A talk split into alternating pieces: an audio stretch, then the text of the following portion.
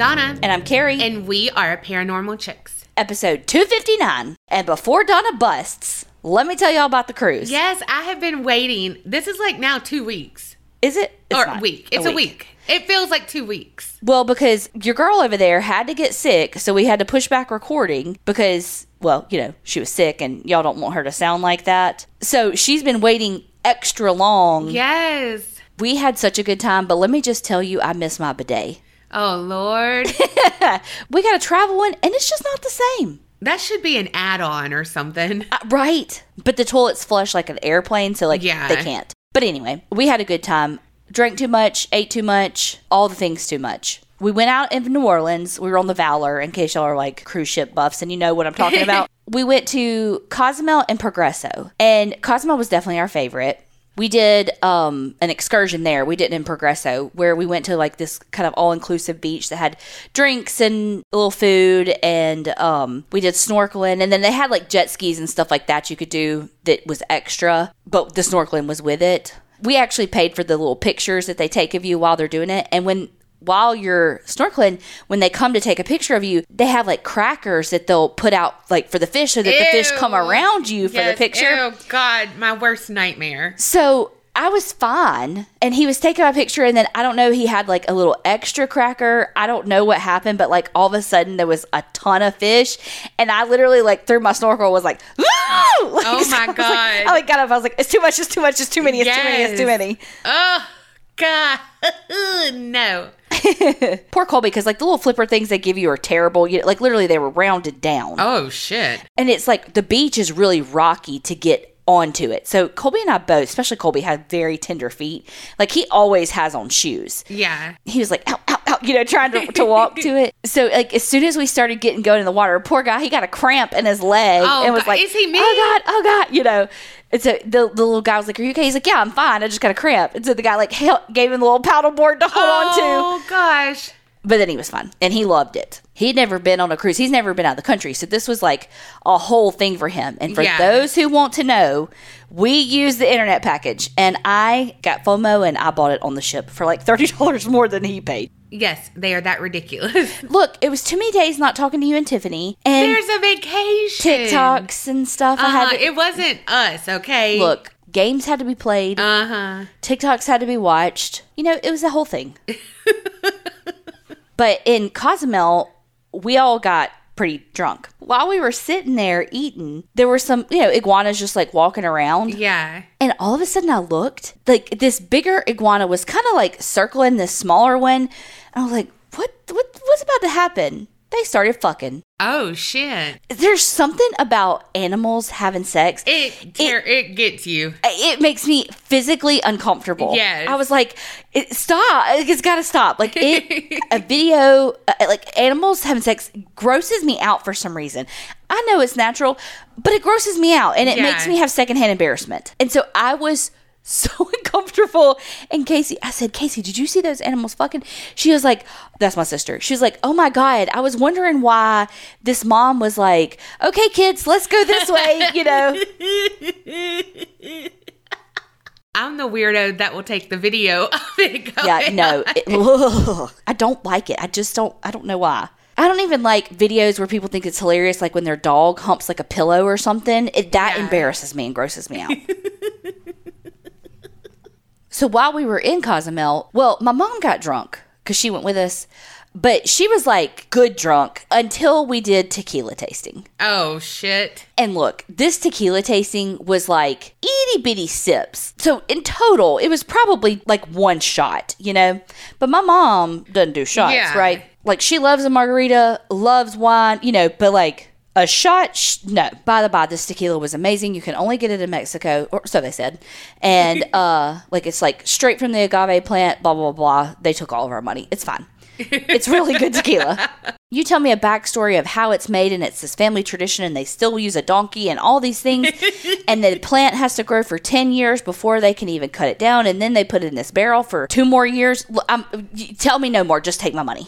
The tequila did my mom in. And she was still like a happy, funny, you know, it wasn't like bad, but she was like, we were getting out of the van taxi to go back to the ship. And my brother in law was like, Somebody get Trisha. Like, make sure she get out of this van. She goes, I'm fine. And falls backwards into oh the Oh van. my god. Legitimately Oh almost peed my pants laughing so hard. Like, she literally was like, I'm fine. And I whoop backwards.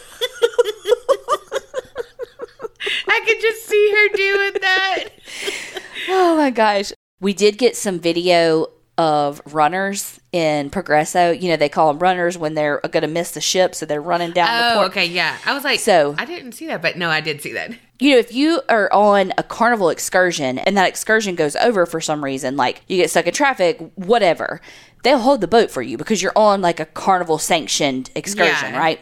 Well, um, that happened in Progreso. I'm talking like this bus was like 30 minutes late. Holy shit. Yeah, and I don't know what excursion they were on, but literally every single person that got off that bus hugged their cruise, like their guide. First of all, are you all Donnas? Because that's some shit I- Donna would do. I totally You, would. of course, would be, you would become best friends with them. Yeah. So one, are you all Donnas? Or two, what in the fucking kumbaya were y'all doing on that excursion that y'all all hugged? Right? They had a near death experience apparently. And it Maybe. was like, oh God, be. Land.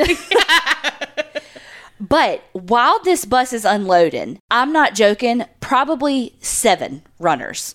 Now, only the first set ran, the rest of them were just walking, taking their damn time. I'm like, you are 30 minutes late for like for getting on this boat.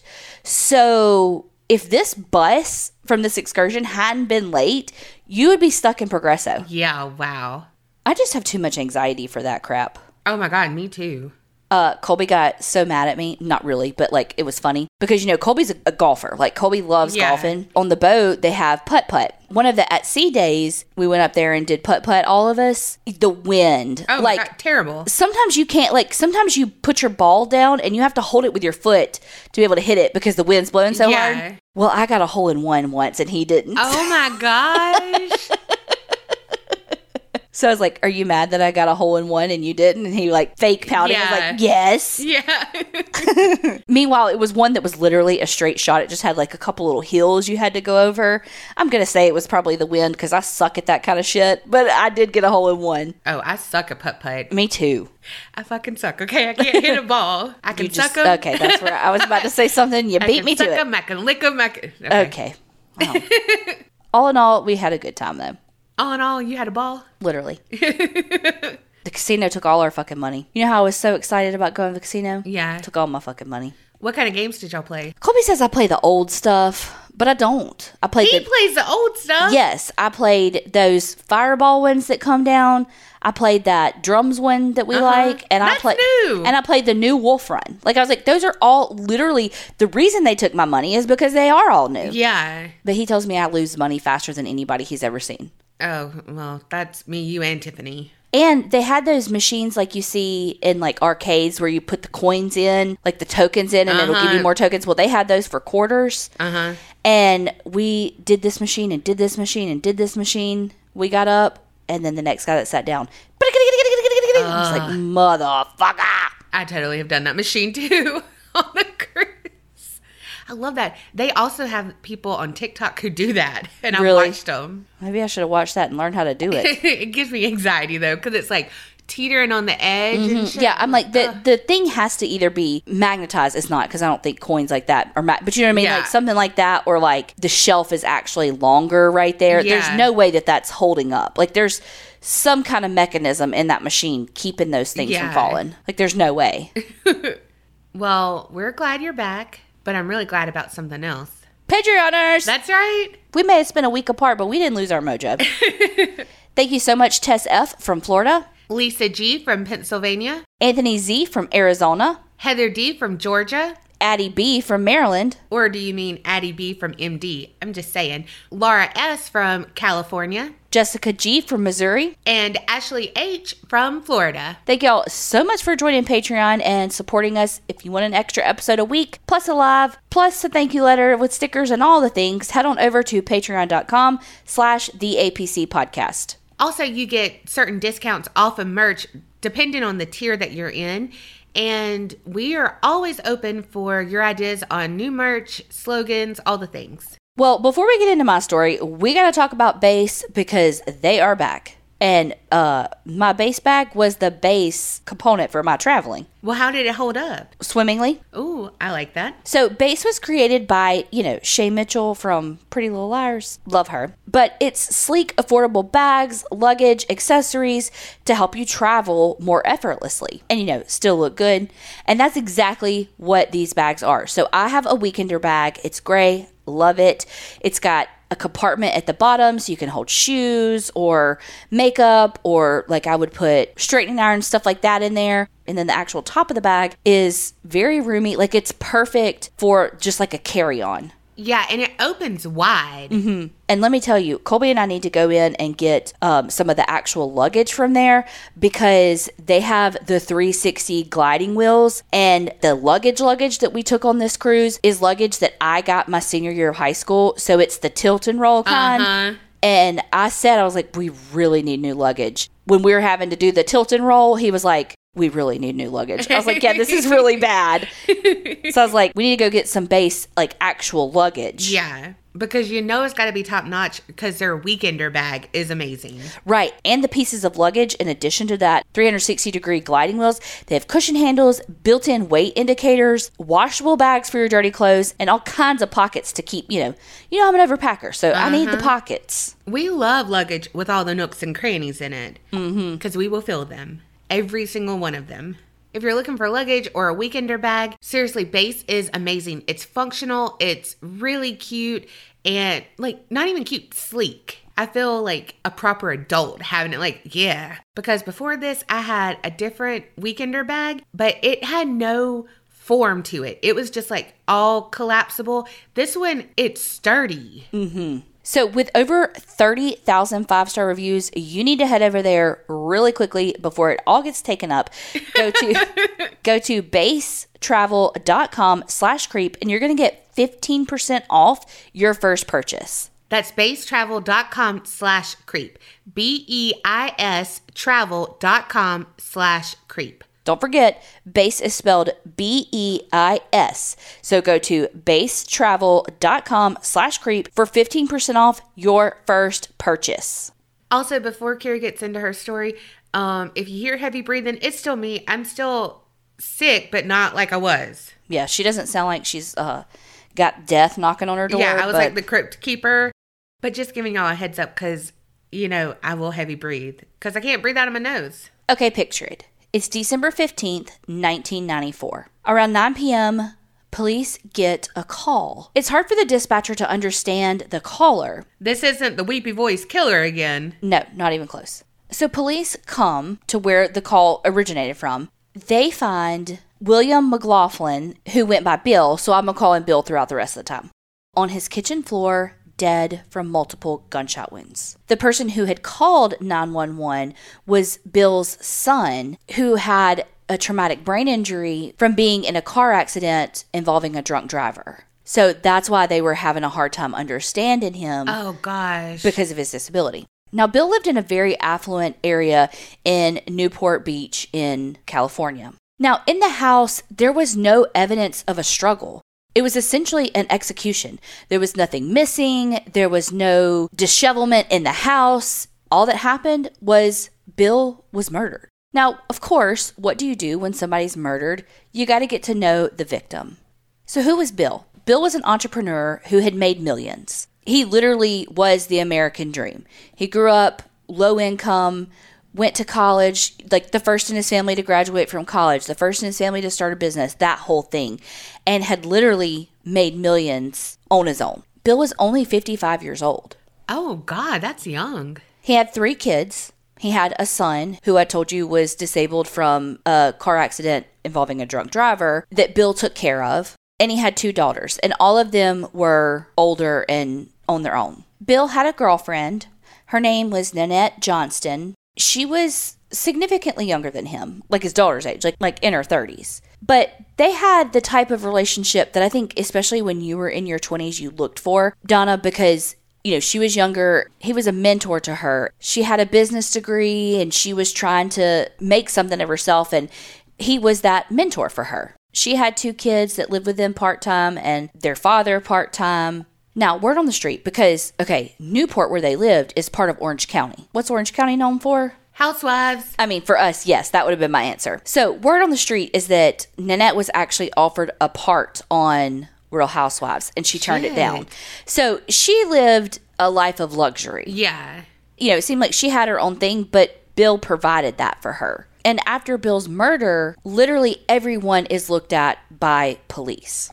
They even looked at his son, who had a traumatic brain injury, but they literally have to look at everyone. And they're like, yeah, this sucks and this can hurt people's feelings, but we have to look at everybody. Right. So they looked at his son, and he had no gunshot residue on his hands because, like I said, Bill had been shot. So he, of course, was quickly cleared of any wrongdoing. And with Bill being so wealthy, you have to look at who has the most to gain financially from his death. Now, when you look at the crime scene, like I said, there was nothing disheveled. There was a sticky note from Nanette that she was going to be late that night because she had to take her kids to soccer games. But what they did find were keys. There was a key left in the door, and there was a key dropped by the door. Now, the key to the door obviously unlocked the door, but the key that was dropped or thrown down or whatever was a key to the pedestrian gate for Bill's community. So, whoever had done this had to be someone close to him that would have these keys or close to someone that would have these keys. So, that definitely narrowed down the pool of suspects because they didn't know if this was something random. Did somebody get the wrong person? You know, they didn't have a clue, but that definitely narrows things down in that someone that has to have had access to these keys. And hell, police even looked at Bill's ex wife, and she lived in Hawaii. You know, they really were looking at everyone. So, shortly after Bill's death, Nanette moved into one of Bill's houses at the beach because, again, multimillionaire, Yeah. he had multiple houses. Golly, that life. And like, there's so much money in this story that my brain doesn't even process. yeah, can't fathom. So she moves into the beach house, and all of the kids actually move back into Bill's house to try to kind of make sense of this, be there for each other, go through this together. As police are digging into the relationships that Bill had to figure out who could possibly have wanted him dead, everybody and everything pointed to Bill's business partner. His name was Hal Fishel. How official is that? what yeah, you thought? yes, God, why do you know me so well? So, okay, old Hal and Bill had been in this like lawsuit for years. Bill's money came from an invention, and it's this like medical device that basically like spins the blood out to separate the blood from the plasma. oh, okay. Like, still used to this day. he invented that? yeah, like worldwide, all the things. Oh, shit. Which I don't understand why he didn't have more money than he had. Of course, this was in the '90s, and so how Yeah. how long had it been invented? So there's no telling what his worth is now, like his Right. trust or whatever, Yeah. Because this is literally still in use. I was going to say, like, that's, what's Um, it called? Well, uh, he didn't like a centrifuge, I think, but he didn't like create that one. He Oh. created this this machine that separated blood and plasma. And plasma can be used for everything. Like Yeah. it's what's used in my infusions that I get for my immune system. I think it's even used in some makeups and stuff. Like it's plasma is used for tons of shit. Yeah. It's not like every single lab is using this one thing to spin down all their blood. I really thought it was the one that, like, in all the labs they had. I mean, and it may be in all all these labs, but it's not like I don't think it's what you're thinking. Okay. I mean, but what the fuck do I know? I don't know what it's called. The spinner downer. so basically, Hal was in with Bill in the beginning, but Hal left the company. And after he left is when shit got big. So Hal was like, um, I need more money for my part and sued Bill. That's not even right. If they had, like, an agreement when he left Right. and had, like, a severance package, whatever, all the things. Like, you can't come back and be like, oh, now that you actually made it big, I need more money. So, just a couple weeks before Bill was murdered, the court had actually decided in Bill's favor, and he was going to get this $9 million that he and Hal had been fighting over for years. It could kind of be a revenge thing because Bill had been awarded the money, but the keys. Hal didn't have access to those keys. Okay, maybe could he have gotten some keys from somebody for the walk-through gate, but the house key? He didn't have that. Yeah. I'm sure there's some more police mumbo jumbo stuff we don't know about, but they ruled Hal out. So the police really start digging into the relationships among his inner circle. And police quickly found out that Nanette was having an affair. Oh gosh. So insert Eric Naposki. Oh, he got inserted. So this is who Nanette was having an affair with. Eric was, we're going to say, retired NFL player. Basically, he had a shit ton of injuries and nobody wanted him. So he played for the Patriots and he says he retired from the Seattle Seahawks, but I don't, he ain't retired. We know how Kerri feels about him. So after he left Seattle, he moved down to Orange County because, you know, young, broke, handsome, looking for a sugar mama. Why does he have to be broke? He was? Yeah, he was. Oh, Okay. Well, how he broke? He's an ex football player. Regular Joes in the NFL don't make shit. Oh. Like, well, I mean, I'm talking like a hundred thousand dollars a year, which is a shit That's ton of money. shit. That's a shit ton of money. But they're everybody in the NFL doesn't make what the quarterbacks make. Yeah. You know what I mean? Yeah. They because you also have to remember in the NFL's each team has a cap of how much they can spend. So the people who are on like the practice squads make money like sixty grand a year. I don't I don't know how much, but they're not making this exorbitant amount of money. Okay, so handsome, broke, moved to Orange County. I really feel like he moved down there looking for a sugar mama. Well, it fits because Nanette used him as a sugar daddy. Oh, absolutely. So Eric worked at a gym. That's where he met Nanette. And of course, he's all like, I thought she was a snob at first. Like he specifically mentioned like her sunglasses and watch, which means he noticed those things and was like, um, how you doing? Right. But the two worked out together and quickly became friends, and that quickly became more. Now, as far as Eric knew, allegedly, he thought Bill was Nanette's boss. He didn't know that they lived together, that they had been in a relationship for years. He thought she was single. And he thought she is the one that had money because every time they went out, she paid for everything. She had a nice car. Every time they met up at her house, it was at the beach house, never at their main house. Okay. I was like, how does he not know she lives with him? Because it, okay, it makes sense. Yeah, see, rich people have multiple houses Yeah. to, you know, fuck around and find out. Yeah. Nanette had told Eric, just like she had told Bill, she had the business degree and all of that. She told Eric that basically hers and Bill's relationship was more of a mentor mentee type thing because she had invented a piece of a medical equipment and he helped her like get the business off the ground. Wow. So, of course, the police are going to interview Eric, and that's how they find all this information out about what he knew about Bill, what Nanette had told him, yada, yada, yada. So they ask him, okay, where were you the night that he was murdered? Remember, Nanette had the post it note that said she was going to be late coming home because kids had soccer game. Well, Nanette took him with her to the soccer games. Eric. What? So I'm like, so your kids knew? That's fucking bold. I was going to say the audacity. So Eric says he went with Nanette to the soccer games. She dropped him off back at home and he got dressed and went to work later. He worked as a bouncer at a club. Apparently, this club was not very far from Bill's house. So while they're interviewing Eric, police ask him like, "Do you own any guns?" They have to really pry it out of him. At first, he says he has a 38, and he's like, "Oh, I gave it to my dad. I bought it in Dallas or somewhere in Texas." They keep having to fish out of him. Oh, he did buy this other gun, and then they're like, "Okay, is there going to be any other guns registered to you?" And he was like, "Oh, yeah, I did buy a nine millimeter." And it was like when they mentioned, "Do you have another gun registered to you?" He's like, "Oh shit, yeah, I probably should tell him about this nine millimeter." That's the same type of gun that was used to kill Bill. But even through this interview with police not really being able to get the information about what guns he has and all that, there's nothing specifically linking him to this other than maybe some like circumstantial evidence, but there's nothing. So, of course, they let him go. Were they able to get like tapes from the club that he was a bouncer at? I don't know. There's a lot of details about this case that I'm like, well, what about this? Well, what about that? Well, what about that? And I, I don't know. I haven't found that anywhere. Yeah. Well, if it's close to a high end location, they were probably the ones that are like, our customers love privacy. Right. while all this is happening, remember, Bill's daughters moved back at home.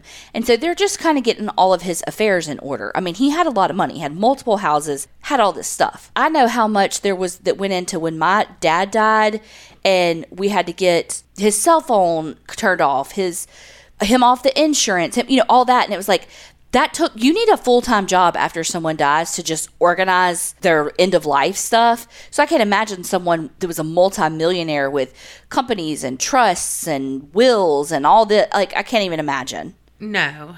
so the daughters start to look into his financials because they're trying to get everything organized. And they realize that there was some stuff missing like some of Bill's bank statements, check registries, stuff like that. Because you got to remember, this is in the 90s. He's going to have printouts of all this shit. He's going to actually use his check registries. Like, it's like 1995. So when the daughters would notice stuff was missing, they would call Nanette because Nanette lived there before she moved into the beach house after he died. Like, where's this shit? Sometimes she would answer, sometimes she wouldn't. It was like Nanette kind of disappeared. When Bill died, Nanette was part of the trust. Like, again, this is too rich for my blood. I don't actually understand it, but there was a trust, and the daughters and Nanette were on it. But what Nanette was given in the will was $150,000 cash, a million dollar life insurance policy, and her ability to use that beach house for a year before she had to like move on because he kind of wanted to, I think, set her up with her kids in case something happened to him.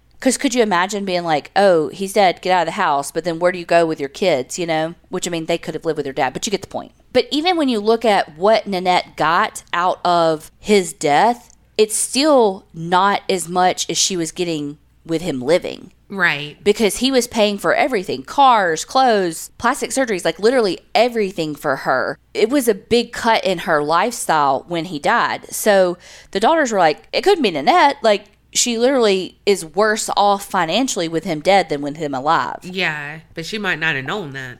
So as the daughters are getting the books together, they're looking at everything and they find a check from one of Bill's business accounts, which that right there is a sentence that you'll never hear me say. One of my business accounts, okay. And you'll definitely never hear me say this, but there was a check for $250,000 that had been written out to Nanette Johnston Trust or something like that. Wow. But the more that Bill's daughters looked at this check, they realized that it wasn't signed by Bill. So they, of course, take it to police, and police are like, ooh, this is sketch. So they get the daughters, well, one daughter, I think Jenny was her name, or is her name, anyway. Why do you have to say it like Forrest Gump?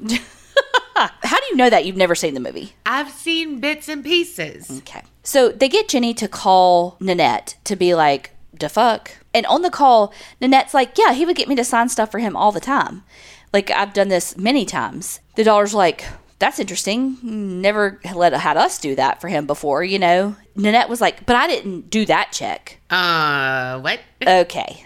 So the police are looking more into Nanette's background. So police found Tom. Tom was the pre-bill bill, basically. Tom was the boyfriend that Nanette had before she had Bill. They had met at a nightclub, and within six weeks, Nanette had Tom convinced to put her up in this brand new townhouse. And Tom's like, she was smart, she was funny, she was very, seemed very independent, all the things. She had the two young kids. Meanwhile, though, he's basically providing everything for her six weeks in. But okay, things ended when Tom found out that she had an ad and it was for herself. Basically, it said, Young woman in search of wealthy man, you take care of me, I'll take care of you. While she's living in his townhouse that he rented for her? Yeah.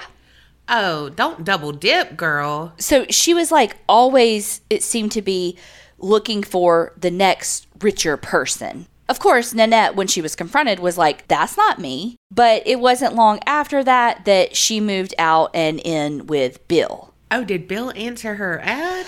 Well, I don't know because one article I found said that Bill had an ad. It's 1995, you know, in like in the penny saver, like man looking for, you know, single white male looking for blah blah blah blah blah. You know, Yeah. before age, sex, location was a thing, you put it in the Right. newspaper. Yeah. I don't know if he responded to her ad or she responded to his ad. But basically, Tom was like, Yeah, pretty sure she was cheating on me with Bill, and pretty sure she was cheating on Bill with Eric. Like, you know, she's always wanting more. Yeah. And that's basically what she did because after Bill died, she remarried like a real estate mogul that was more wealthy than Bill, had a kid with him, divorced him, got married again, and with that next guy had a prenup that he couldn't touch any of her money from the previous divorce because she was getting $17,000 a month in child support. Holy shit. That's like what some people make a year. Yeah. So you can see that this story went on for a while. I mean, you know, I was going to say, she's had a whole different life. So, was What happened? the person? Yeah. Police really believed that Nanette and Eric were the ones who killed him. And they took it to the district attorney a couple of times and they were like, you don't have enough. Keep going. Life moved on. Years went on. And Bill's son eventually passed away himself. He died from a drowning accident. Oh my gosh. And so it just left the daughters who were the ones trying to figure this out, trying to figure out life without their dad, without their brother, and not knowing who had murdered their dad. But here's the thing if it was Eric and Nanette, like Nanette obviously promised him something out of that, like kill him and we could be together and we'll share his money and all that. So if I were Eric and I did kill him or whatever, how do you do something like that? Because you can't go to the police and be like, well, she talked me into killing this man, but then she didn't pay me. Right. You know what I mean? Right. You know, here's the thing, too. Within all of that, Nanette did go to prison for a year for fraud. What? And I never really found a lot, but I'm pretty sure like it's for the stuff with the checks? Yes, because like the closer that it got to Bill's murder, the more she stole. There was one month where she stole tens of thousands of dollars. And before that, that, you know, let's say that happened in October. The whole year before that, that was the whole sum that she Yeah. stole. And it was like the closer it got time to the murder, she started stealing more and more. So they were like, did she not want Bill to find out that she'd been taking the money? Or, you know, did she know the murder was coming? Right. And so she was like, Being like a squirrel packing it away. Yes.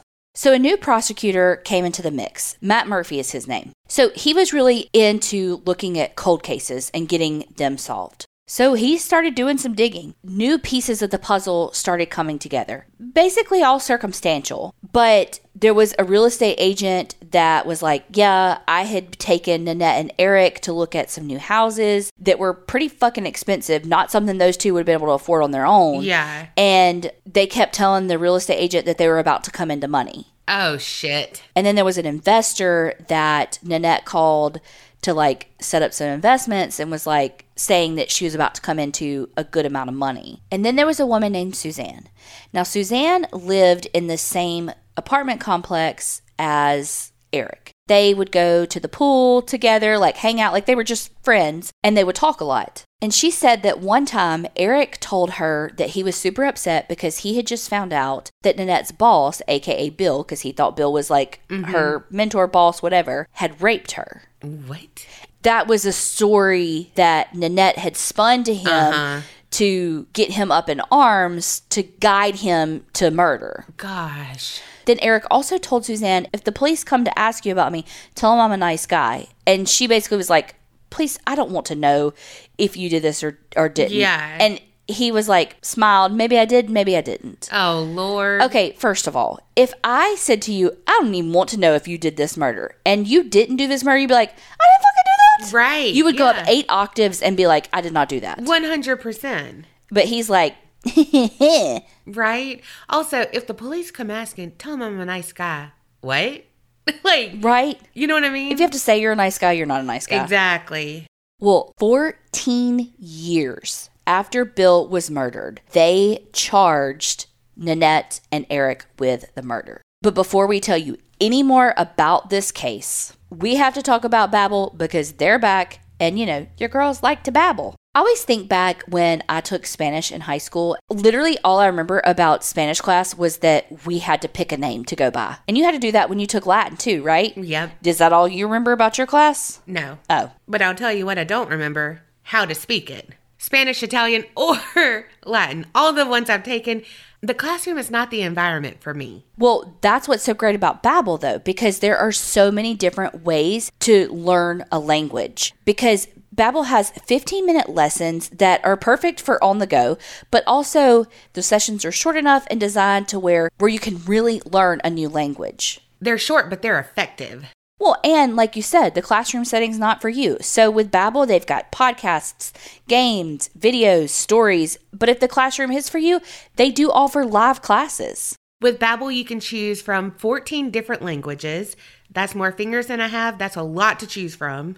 And Babbel doesn't use AI for their lesson plans. Their lessons were created with over 100 language experts. So it's like the real deal, not just a computer. And the teaching methods used by Babbel have been scientifically proven to be effective. But what Babbel does have is speech recognition technology that helps you with your pronunciation and your accent. When you already have such a strong accent, that is the most important because that's what makes me so insecure about trying to speak another language is because my natural accent is so thick. Everything about you thick, girl. True, except for my lips.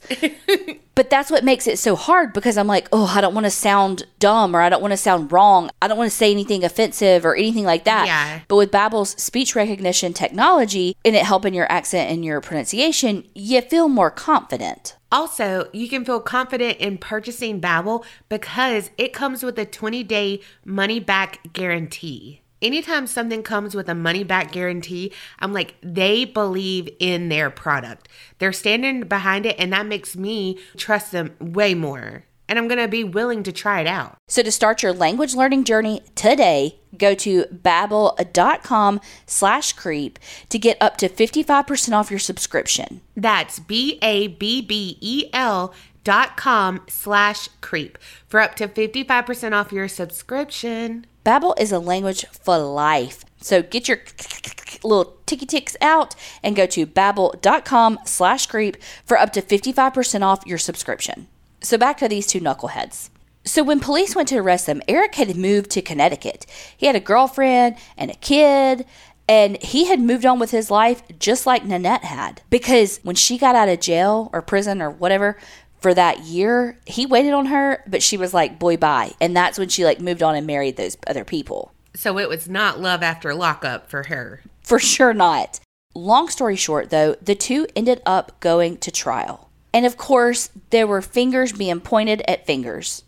Like insert the uh, Spider-Man meme where they're all the Spider-Men are pointing fingers at each other. Don't know it. What?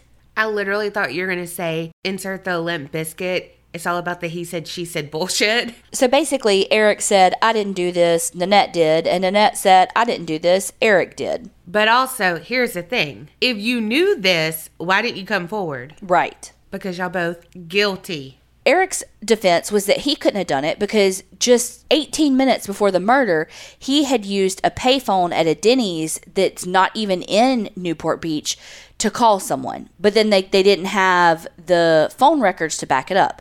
But I'm like, I thought she took him to work. Uh huh. I was like, uh, where's the bouncer at in this? Right. Another thing I don't understand is I don't know what happened to the gun. I've never saw anything of where's the gun. It's really just kind of pure speculation that we know that Eric had bought the nine millimeter, but we don't know for sure if that's the nine millimeter that fired the bullets.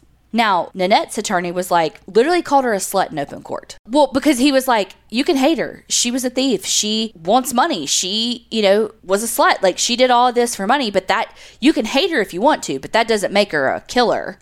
So, you know, that was kind of his tactic of, uh-huh. because, you know, it's true. If the jury doesn't like a defendant, they'll Yeah. be more likely to convict them. And so he was like, hate her if you want to, but also don't convict her for murder just because you don't like her. Or you don't like her lifestyle or her decisions. Yeah. In neither trial did it work.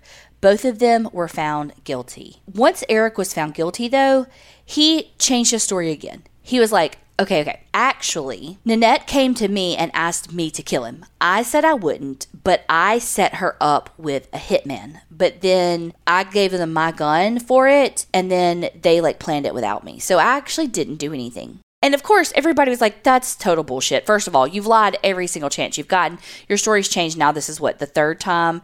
And also, I love how one of the attorneys was like, in the history of hitmen, when do they ever go, cool, yeah, I'll take that job, but uh, I need your gun? Right. Doesn't happen. Unless they're going to set you up for it. True. But also, they wouldn't have dropped a key. Exactly. I'm glad you said that about the key because I, you know me, I forgot already. That's something that I never understood too either is like it was like they knew that it was a new copy of a key for one of them. I'm like, but why couldn't you figure out where, like, you can't get some surveillance footage? Right. And maybe it's because it's 1995 and everywhere didn't have surveillance footage, but I don't know. When they went to the sentencing phase, of course, you know, they have the victim impact statements. During the victim impact statements in Nanette's trial, she kind of hid behind her attorney because there was a lot of news footage and stuff covering this. I mean, it was a love triangle with money, sex, murder, like it's all the things in fucking ritzy Orange County, right? So this was like older man, younger wife, ex NFL player, boyfriend, like you know, it made headlines. So she was like hiding behind her attorney during that.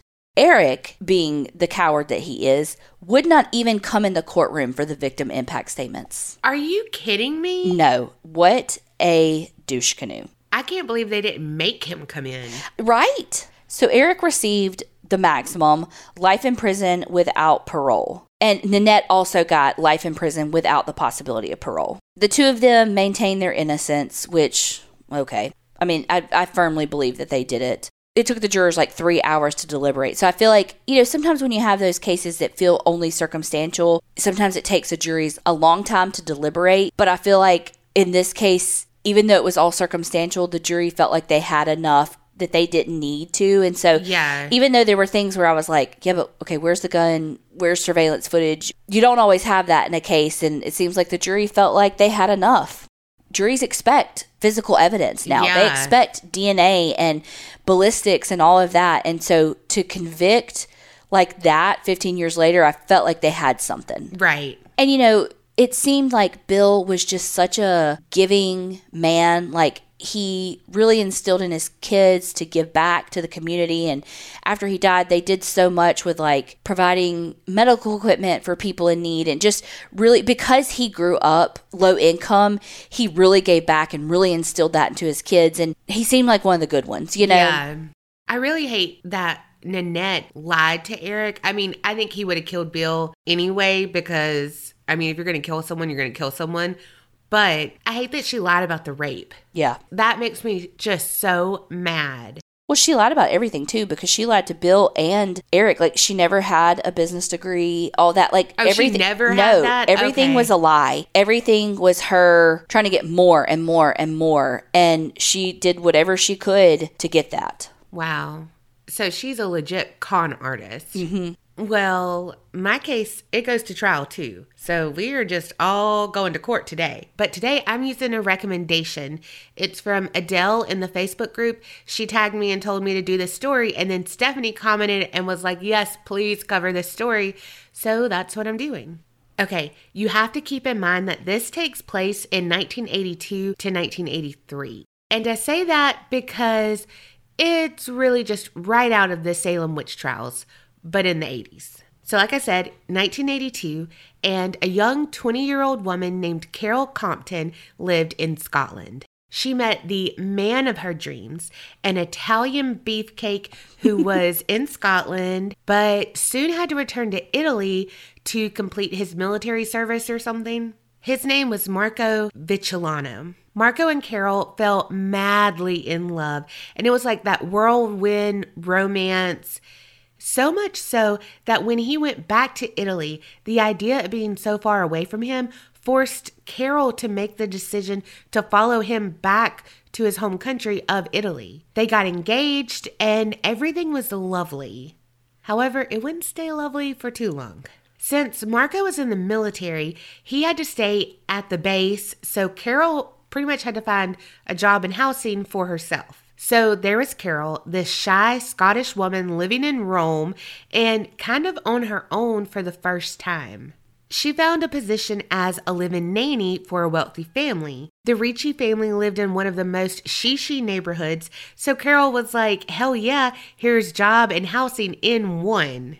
And things were fine for only a few days before something went wrong. Carol was walking in the hall and one of the family's religious paintings fell off the wall. And I mean, it would be a big deal because you don't want to break anything in a rich person's house because you know it's like hell of expensive, one of a kind, you know, all the things. Mm-hmm. But this was an even bigger deal because one of the maids in the house saw this happen and she was a devout Catholic and swore that there was something evil living inside Carol because her mere presence caused the painting to leap off the wall. The maid had already told the Ricci family that she thought something was off about Carol, and now this just confirmed it. But this was all behind Carol's back, so she had no clue what was brewing. The Ricci's were like, okay, we have two options. We can fire Carol now, or keep her on while we go on our vacay that's planned and like just a few days away, and then fire her when we get back and they decided it would be more of a headache to have to find a new nanny before going on their vacation. So they kept Carol on and brought her along with them, none the wiser to their suspicions. So, like I mentioned, the vacation was only days after that painting fell. So it's still fresh in the Ricci's mind when they were vacationing at their home in the Italian Alps. Their suspicion about Carol was set ablaze, literally, when in the course of their stay, three fires broke out in their vacation home. Damn. They instantly cast blame on Carol and agreed that there was something evil about her and that she could not be around their family. Like the first fire was kind of small, but still nothing to forget. Like, oh, okay, there was a fire. But then there was another one that started in the bedroom of their two year old son, Emmanuel. And then another one that actually destroyed the entire second story of the vacation home and damaged the first floor as well. When the fires were investigated, it was found to more likely be due to faulty wiring of the home you know, some sort of electrical issue. But the Ricci family was like, nope, not believing that at all. It was Carol. So they called the nanny agency and had Carol removed from their home. So Carol was like, what the fuck do I do? That was my job and my housing. But luckily, the agency was able to place her with another family pretty quickly. Now, I found two different names for this family the Tonti family and the Cecchini family. They, of course, were wealthy too because, duh, they hired a live in nanny. Mm-hmm. Like, who else could afford that? They lived at the family's estate on the island of Elba. Things seemed to be going well. Carol really settled in with the family. However, strange things started to happen soon after she entered the house. Again, there was religious decor that seemed to react to Carol's presence, like several religious statues that had mysteriously broken all throughout the home. Strange scratching noises were heard on the walls. Even Carol had alerted the family to her hearing them too. Objects would go missing or be moved seemingly by themselves, like when Carol woke up from a crashing sound and saw a silver cake stand on the floor, and then a blue glass vase fell on the floor, broke into tiny little pieces, and no one was close to this vase or cake stand when they fell. So, like I mentioned, everyone had been getting along with Carol besides one person, and that's the grandmother. So, like, the family lived in the family's estate with the grandparents. And can't you just picture like a wealthy matriarch scowling at Carol every time she entered the room and shit, you know, just like, mm-hmm. ugh. That's kind of how it was. And when shit like this began to happen, the grandmother started whispering Strega, which means witch. Didn't mean that, but it translates to witch. Which which? Good Oh, sandwiches. Good sandwich. and she would say this under her breath. And the rest of the family dismissed the grandmother's concerns because they all liked Carol. Well, there was a small fire that happened in the grandparents' room that the grandmother adamantly accused Carol of causing, but again, no one paid her any attention. But old Granny, she was pretty much doing the I told you so dance when another fire broke out. This happened on the cot that the family's three year old daughter, Agnes, was sleeping near. So, like, Carol had put Agnes down for a nap and pushed the cot up next to the bed so she didn't fall off. Something like that. I don't know what childproofing is, but it sounded like what she was doing. Luckily, the child wasn't harmed and the fire was put out before it caused too much damage to the room. It said that Carol just stood there in the corridor and like didn't try to help. It was like she was entranced by the fire and stuff. But thankfully, the grandfather ran in, threw the mattress out the window, and saved Agnes. But that was the last straw for the family. And with a lot of pressure from the grandmother, the family called the police. So the police got there, checked the scene, and they were like, the wiring seemed fine. I don't know what could have caused this fire. But the grandmother blamed Carol, and Carol's like, I didn't do this. I don't know what's going on. But the police arrested Carol on suspicion of arson and attempted murder of Agnes. Oh my God. Carol didn't speak great Italian and wasn't familiar with the laws either. And that reminds me of one of my favorite movies, Brokedown Palace. I mean, different locations, but like that's what it reminded me of. Also, it could remind you of Amanda Knox, but apparently I went straight to Brokedown Palace. Anyway, Carol was able to send a telegram to her mom, letting her know that she was in jail, and she asked her mom to call and inform Marco, her fiance, about this whole ordeal. Well, if her life wasn't in complete shambles by, you know, being accused of these crimes, being a witch, all the things, Marco and his family turned their backs on her and didn't want anything to do with her anymore. You know, they were not engaged. I don't know her. That's how they were. So now she's heartbroken and alone and, you know, accused of attempted murder of a child. Well, the news of Carol's arrest and the suspicions around her being a witch threw the media into a tailspin. You know, they love sensational headlines because, hello, we all do. Because I definitely read the headlines on the little gossip mags mm-hmm. when I'm mm-hmm. checking out at like Walgreens. I gotta know what they say because those one line headlines are the best. Anyway, the grandmother had spoken to the press about Carol and how she felt that she had put the evil eye on her grandchildren and that she was into witchcraft, all the shit. And once that was said, the news ran with it. The Italian news called Carol the nanny witch. The British news had like headlines that they would say the girl they call a witch, but everything had the word witch in it and everyone was up in arms about this. So, Carol's in jail, awaiting trial, and not really even knowing what's going on. Her lawyer and her didn't even have great communication due to language barriers. Now, the police had questioned Carol a lot, and every time she pleaded with them about her being innocent, she said she wasn't even in the house when the fire started in the grandparents' room that day. But there was no one there to corroborate her story, and everyone just pointed fingers at her. However, no one in the house could positively say that Carol was there when both fires started. It was just, again, a big they said, she said thing. But the police brought up the fact that Carol was with the Ricci family and fires happened there too. So she was like the linchpin in that. Like, you know, what did these two families have in common besides being obscenely wealthy? Uh, you as a nanny. So, of course, that meant it had to be her. Carol really had no one in her corner besides her family back in Scotland, and they tried to raise money for better legal representation, but I don't know if they were successful or not. There was one guy who heard about Carol from the news and he was like, oh shit, I can help this girl out. His name is Guy Lyon Playfair, who was a parapsychologist famous for the Enfield poltergeist case, which I believe I've covered, but you know, there's been a lot of episodes and I have lost track. And you know, I don't remember shit, so. but anyway, he was like, okay, I can help her out by letting them know that it might be something paranormal, supernatural going on, but it's not because Carol's a witch. It's because of pyrokinesis or telekinesis that she could start fires with her mind. And even if she didn't mean to start them, it was just like an emotional response to something. And all that poltergeist like activity was created by her and her stress. Carol was thankful for his help but refused it. She didn't want to admit to any paranormal type activity or having any kind of abilities because she didn't really believe that herself and she thought that would just still brand her a witch.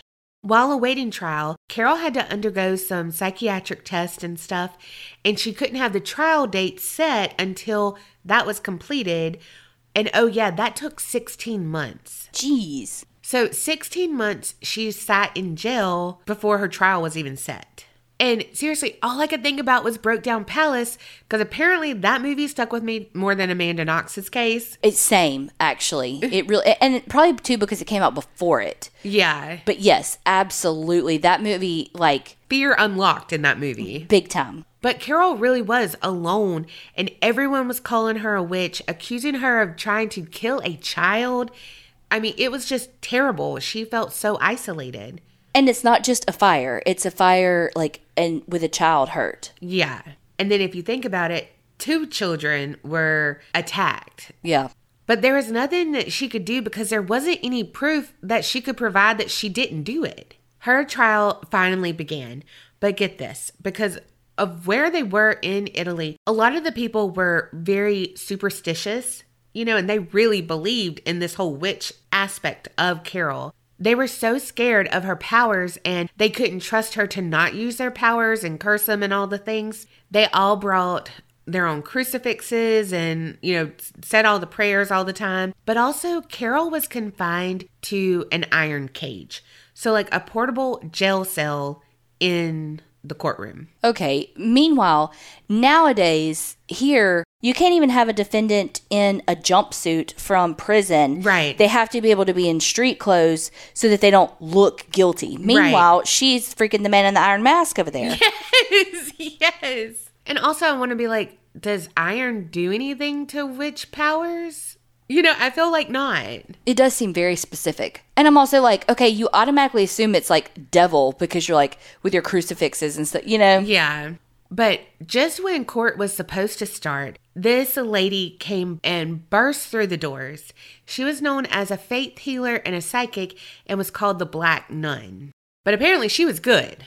And people were like, oh, yeah, that's a Black Nun. She was dressed all in black and had this huge black crucifix and marched right up to the cage that Carol was in and shoved the crucifix towards Carol and accused her of making a deal with the devil and that she was a witch and she needed to get the demons cast out of her. Well, finally, after, you know, the lady got that whole spiel out, someone escorted her out of the court and the lawyers pushed for Carol to be let out of her cage. And eventually, she was allowed to sit beside her lawyers. But outside the courtroom, that old lady was having a field day with the press. She said that she knew Carol and her mother were possessed by an 18th century witch. She learned this because the devil came to her in a dream and told her this. Mm-hmm. However, they were both innocent because they didn't realize that they were possessed, but they basically needed to be exorcised. So Carol had to sit through the testimony of the families. And the grandmother said that she knew it was Carol because she was the only stranger in the house, and family couldn't do that to family. Which I'm like, bitch, please, you must not watch Dateline. Truth. Then the Ricci mom, she was like, Yeah, she was involved in burning down our house in the Italian Alps too. She went on to say that she knew that Carol was not happy at their house because she would write to her fiance and tell him how miserable she was. You know, she hated the little boy, Emmanuel, all the things. So I'm like, Did you read her letters? Right. And, if you're reading her letters, uh, I can imagine that she was miserable if you're Yeah. that type of person. And that's when Emmanuel, the boy, the two year old, you know, said he was scared of Carol because every time she would touch him, he burned, like his skin would burn. Now, this never came up before this whole ordeal. So I'm side eyeing that little line shit. Yeah, You for know, sure. I'm like, come on now. Convenient. Yeah. But anyway, the Ricci mom, she went on to say that she had first laughed off the maid, you know, just being silly because she was repeatedly telling them about weird things with Carol. But now she regretted that she hadn't listened to her before. The maid said that objects would fly off the coffee tables, boilers would bubble, the electric meter would just spin like crazy when Carol was near, all the poltergeist things, you know? There were psychiatrists who testified that Carol was of sound mind, but they believed she did set the fires so she could return to her fiance and not be on the island of Elba anymore, but now, you know, be back in Rome with him. And then there were fire experts, and they were like, I've never seen this type of fire before. There's no way we can recreate it. It had to be supernatural kind of shit, you know? Mm-hmm. There's no hard evidence against her other than just witness testimony about her being evil and a witch. But there was someone in her corner. A previous nanny testified that she had left that family after being employed by them for only 15 days because they treated her very poorly and never fully accepted her. And I'm thinking that's because she was Scottish or that's what what she was implying. And then here comes another Scottish girl and then gets blamed for attempted murder and arson. Mm-hmm. Convenient. Mm-hmm. Also, it came out that the grandmother of the family was known to leave some cigarette butts that were still, you know, like smoldering around the house and usually like by a chair she was sitting in and all of that. And so the mom had warned her, like, hey, you can't leave that around furniture and shit. But, you know, I mean, maybe she was the one to blame, and that's why she went so hard after Carol and was just like, she's a witch, because uh, that's what you do, right? But I cannot believe this was in the 80s. Right. So the trial continued, and luckily, Carol was not found guilty Whew. of attempted murder, but she was found guilty on two counts of arson. The judge sentenced her to two and a half years, but since she had already been in there for 16 months, her sentence was suspended. But the damage was already done to her reputation and everything, so Carole returned home because her fiance had abandoned her. You know, she's in this country that she doesn't speak the language well, you know, all the things. So she returned home to Scotland. You know, at least she was with her family again, sans her piece of shit fiance. But Carole stayed out of the limelight as much as she could. However, she did publish a book some years later, like in the 90s, that gave her side of the story, and it's called Superstition True Story of the Nanny They Called a Witch. Summing it up, she said it might have been some kind of poltergeist activity, but she didn't understand what had happened and it wasn't by her own hands or anything. Like, I'm innocent, but if they say this could be supernatural, it might be, but it wasn't me. But that was the last time she really spoke of her time in Italy. She found love, like real love, got married, had three children. They now live in Yorkshire. And Carole was interviewed in 2004 and gave this last public statement. What happened to me is something that never goes away. It was a dreadful ordeal.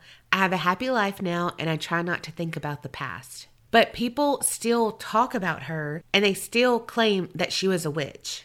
Now, the parapsychologist guy who was like, no, this was like pyrokinesis. He said it's because she was away from her fiance.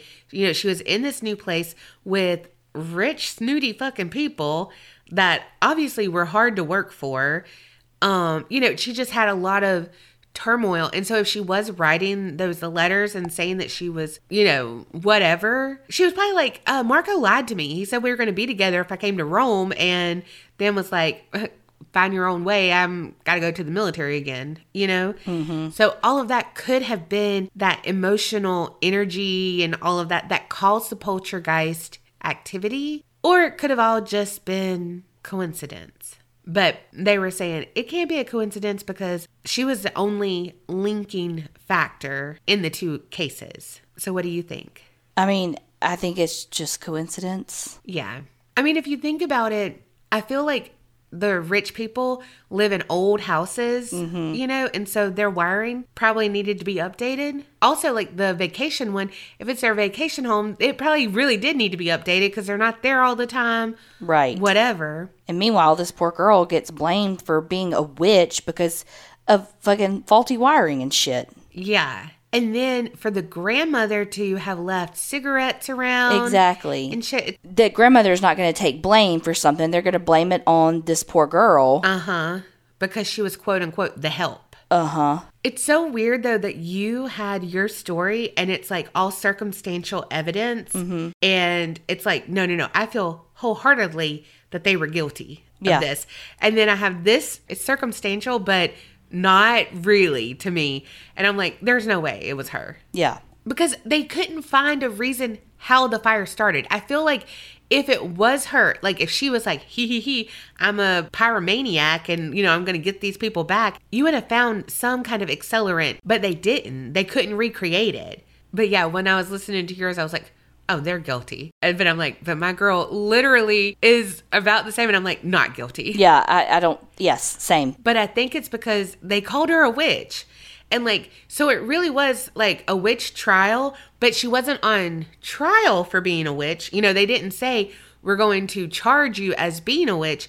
You're just a witch who tried to murder a child and played with fire. It's so scary though, being in another country, not being fluent in the language, and then being in trouble. Yeah. When we were on the cruise, because I swear one day I'm gonna stop talking about it. But even when we were on the cruise, and you know, people like go out on excursions on their own, they'll just be like, take a taxi somewhere or like rent a car and just drive around an island. And I'm like, fuck that. What if somebody hits you while you're driving this car you rented? What if you get stuck, you get lost, you get stuck in traffic or whatever, you miss the boat? Like, what if someone's like, yeah, I'll take you in this taxi that's not really a taxi, you know? Yeah. Like, fuck that. One, I'm not trusting of anyone. Even in the US, though, like we've talked about before, like always pretend like you know where you're going mm-hmm. and yeah, I'll be there in a minute or whatever. Like pretend like you're on the phone or do call someone and say, like me call you and be like, yeah, I'm on my way. I'm in the taxi right now. I'll be there and blah, blah, blah. So that Right. they know somebody's or they think that somebody's waiting on you, that kind of thing. Yeah. Because there's bad people everywhere. 100%. There's good people everywhere too.